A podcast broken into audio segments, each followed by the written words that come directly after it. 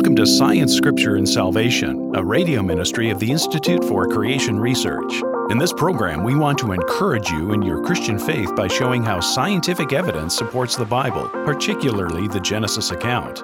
The book of Genesis lays the foundation for all matters addressed in the rest of the Bible: the nature of God, His sovereignty in creation, man's purpose, sin, marriage, family, and why we need a Savior are all introduced and explained in Genesis. When we see that the first and most foundational book of the Bible can be trusted in all matters, including science, it builds confidence in the rest of the inspired Word all the way to Revelation. On today's show, we'll get to hear from Dr. Jake Hebert, physicist and research associate with the Institute for Creation Research. Here's Dr. Hebert. According to the Big Bang model of the universe's origin, our universe is supposedly 13.8 billion years old. Yet a straightforward reading of Scripture, as well as the historical information in the Bible and the testimony of the Lord Jesus Himself, all confirm that the Earth and universe are much younger than this, about 6,000 years old. Now, of course, if the universe is just a few thousand years old, then the Big Bang model can't possibly be correct because it requires billions and billions of years to even appear plausible. And, of course, there are many other scientific problems with the Big Bang model, and this would be one more such problem. So in this episode of Science, Scripture, and Salvation, we want to examine how the scientific evidence is consistent with the recent creation. But first, we have to clear up a common misconception that a lot of people have. Science cannot prove that the universe is either young or old. Okay, let me repeat that. Science cannot prove that the universe is young or old. Now, why is that? Because age is not something you measure in a laboratory. When scientists claim that a rock is so many millions of years old, that is not a measured age. It is a calculated age.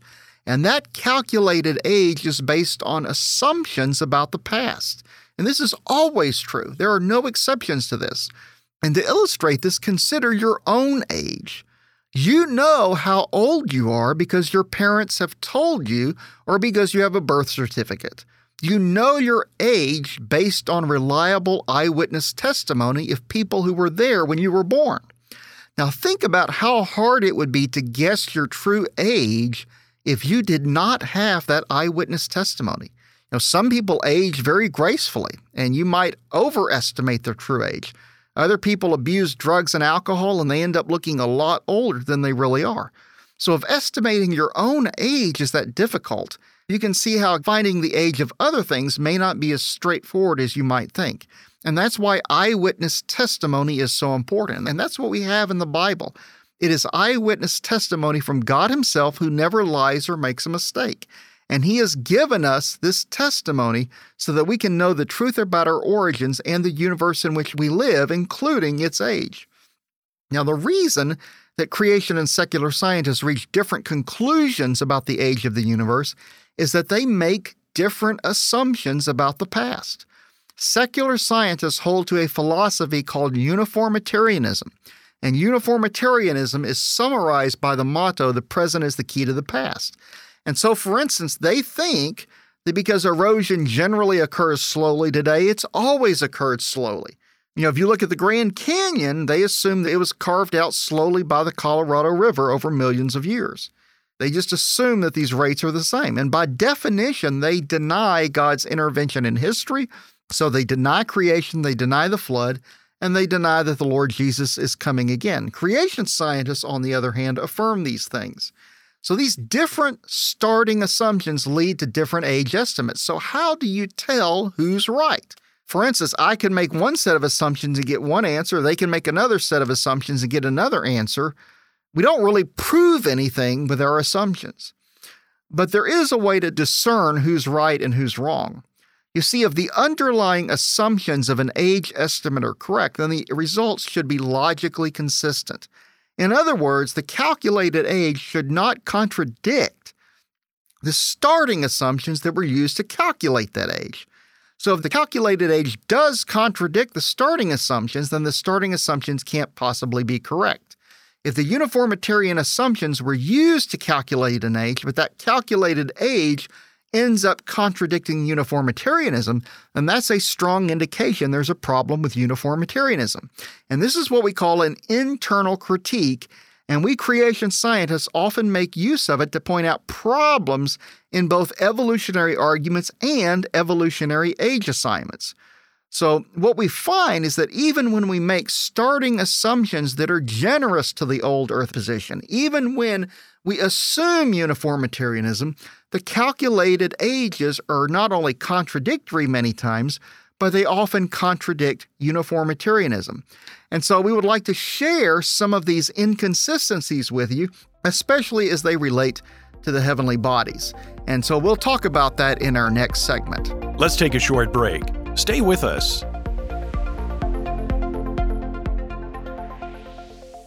What happened to the dinosaurs? Are monkeys and people the same? Why do we live on Earth and not some other planet? Kids have some great questions about God's creation, but do you have the answers for them? At the Institute for Creation Research, our scientists and Bible scholars have produced The Guide to Creation Basics. This book contains full-colored images and fascinating commentary from experts in biology, geology, astronomy, and biblical study. Guide to Creation Basics can help teach your children how the animals could fit on Noah's Ark, how dinosaurs and humans could live at the same time, and how God's power and wisdom can be seen in something as small as a single cell. Find basic answers to your child's biggest creation questions. Order your copy of Guide to Creation Basics from the Institute for Creation Research by calling 800-628-7640 or visiting www.icr.org. Welcome back to Science, Scripture, and Salvation, a radio ministry of the Institute for Creation Research. Here's Dr. Hebert. In this episode of Science, Scripture, and Salvation, we're talking about the age of the universe. And we pointed out that you really can't prove that the universe is young or old, but you can critique old Earth arguments. And let's look at a few examples of this that we see out in the universe itself. We'll look first at the solar system. Comets, for instance. We have comets that they're basically dirty snowballs, and every time they come near the sun, they lose some of their mass, and eventually they disintegrate. Well, these comets can only last for thousands of years, yet the solar system is supposed to be around 5 billion years old. So why do comets still exist? Well, an obvious answer would be that our solar system is actually quite young, that comets are young. They haven't been here that long. The Earth's magnetic field is another example. Believers in an old Earth believe that the Earth's magnetic field has been in existence for billions of years. But they don't know how that's possible. They've got a theory that they've been working on for 100 years, and they still haven't been able to get it to work. Another example would involve Saturn and its rings. Simply put, Saturn's rings are too clean to be very old. If they were really as old as evolutionists claim, we would expect them to be dirty due to collisions with comets and asteroids over vast ages, but they're still quite clean, and that's much more consistent with a young solar system. Another example involves Saturn's moon, Titan, and it has a methane atmosphere that should have been depleted in just a few million years, and yet it isn't.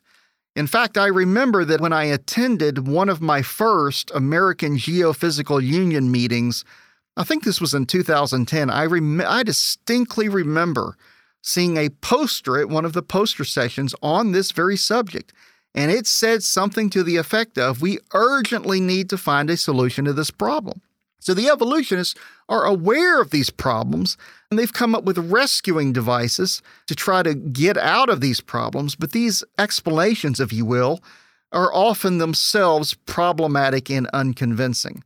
For instance, when it comes to comets, they claim that there are sources or reservoirs of these comet nuclei that can replenish the number of comets so that they would still be here after billions of years.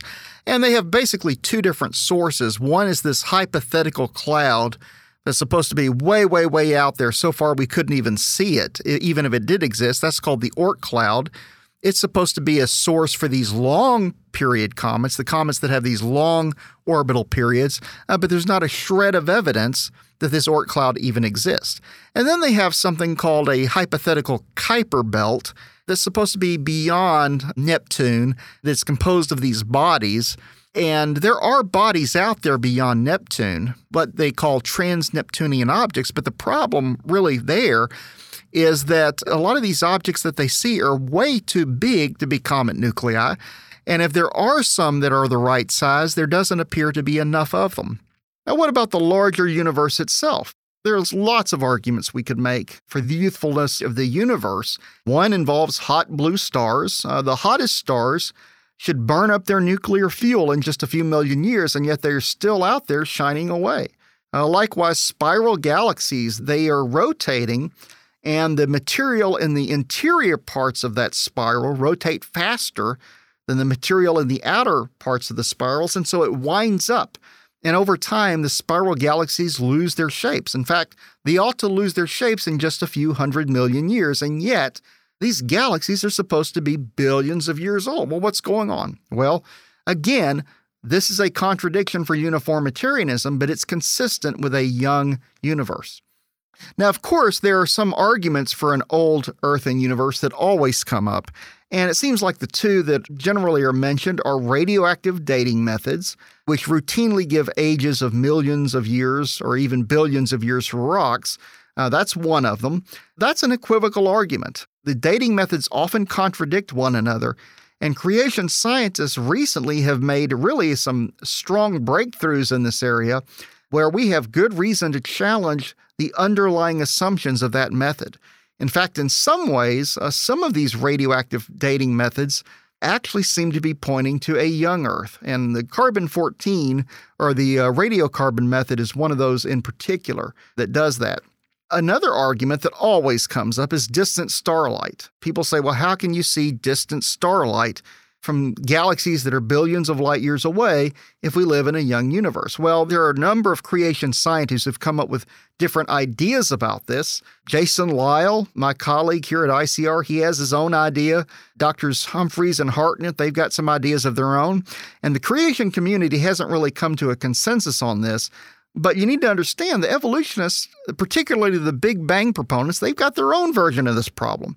It's called the horizon problem, and it's one of the main reasons that they tacked on this idea of inflation theory to the original Big Bang model. So these are equivocal arguments for an old Earth or universe, and the preponderance of the evidence is really consistent and strongly confirms what the Bible says about the age of the universe. Thank you for joining us on Science, Scripture, and Salvation, a radio ministry of the Institute for Creation Research. That's all the time we have for our program today, but we would love to connect with you through our website at icr.org. For over 45 years, ICR has equipped believers with evidence of the Bible's accuracy and authority by showing how science supports the Genesis creation account. Our scientists research the evidence for creation and communicate their findings through books, articles, DVD series, and conferences. Please visit our website at icr.org for more information about the latest scientific discoveries, to subscribe to our free magazine and devotional, and to locate our next creation conference at a venue near you. All of this and more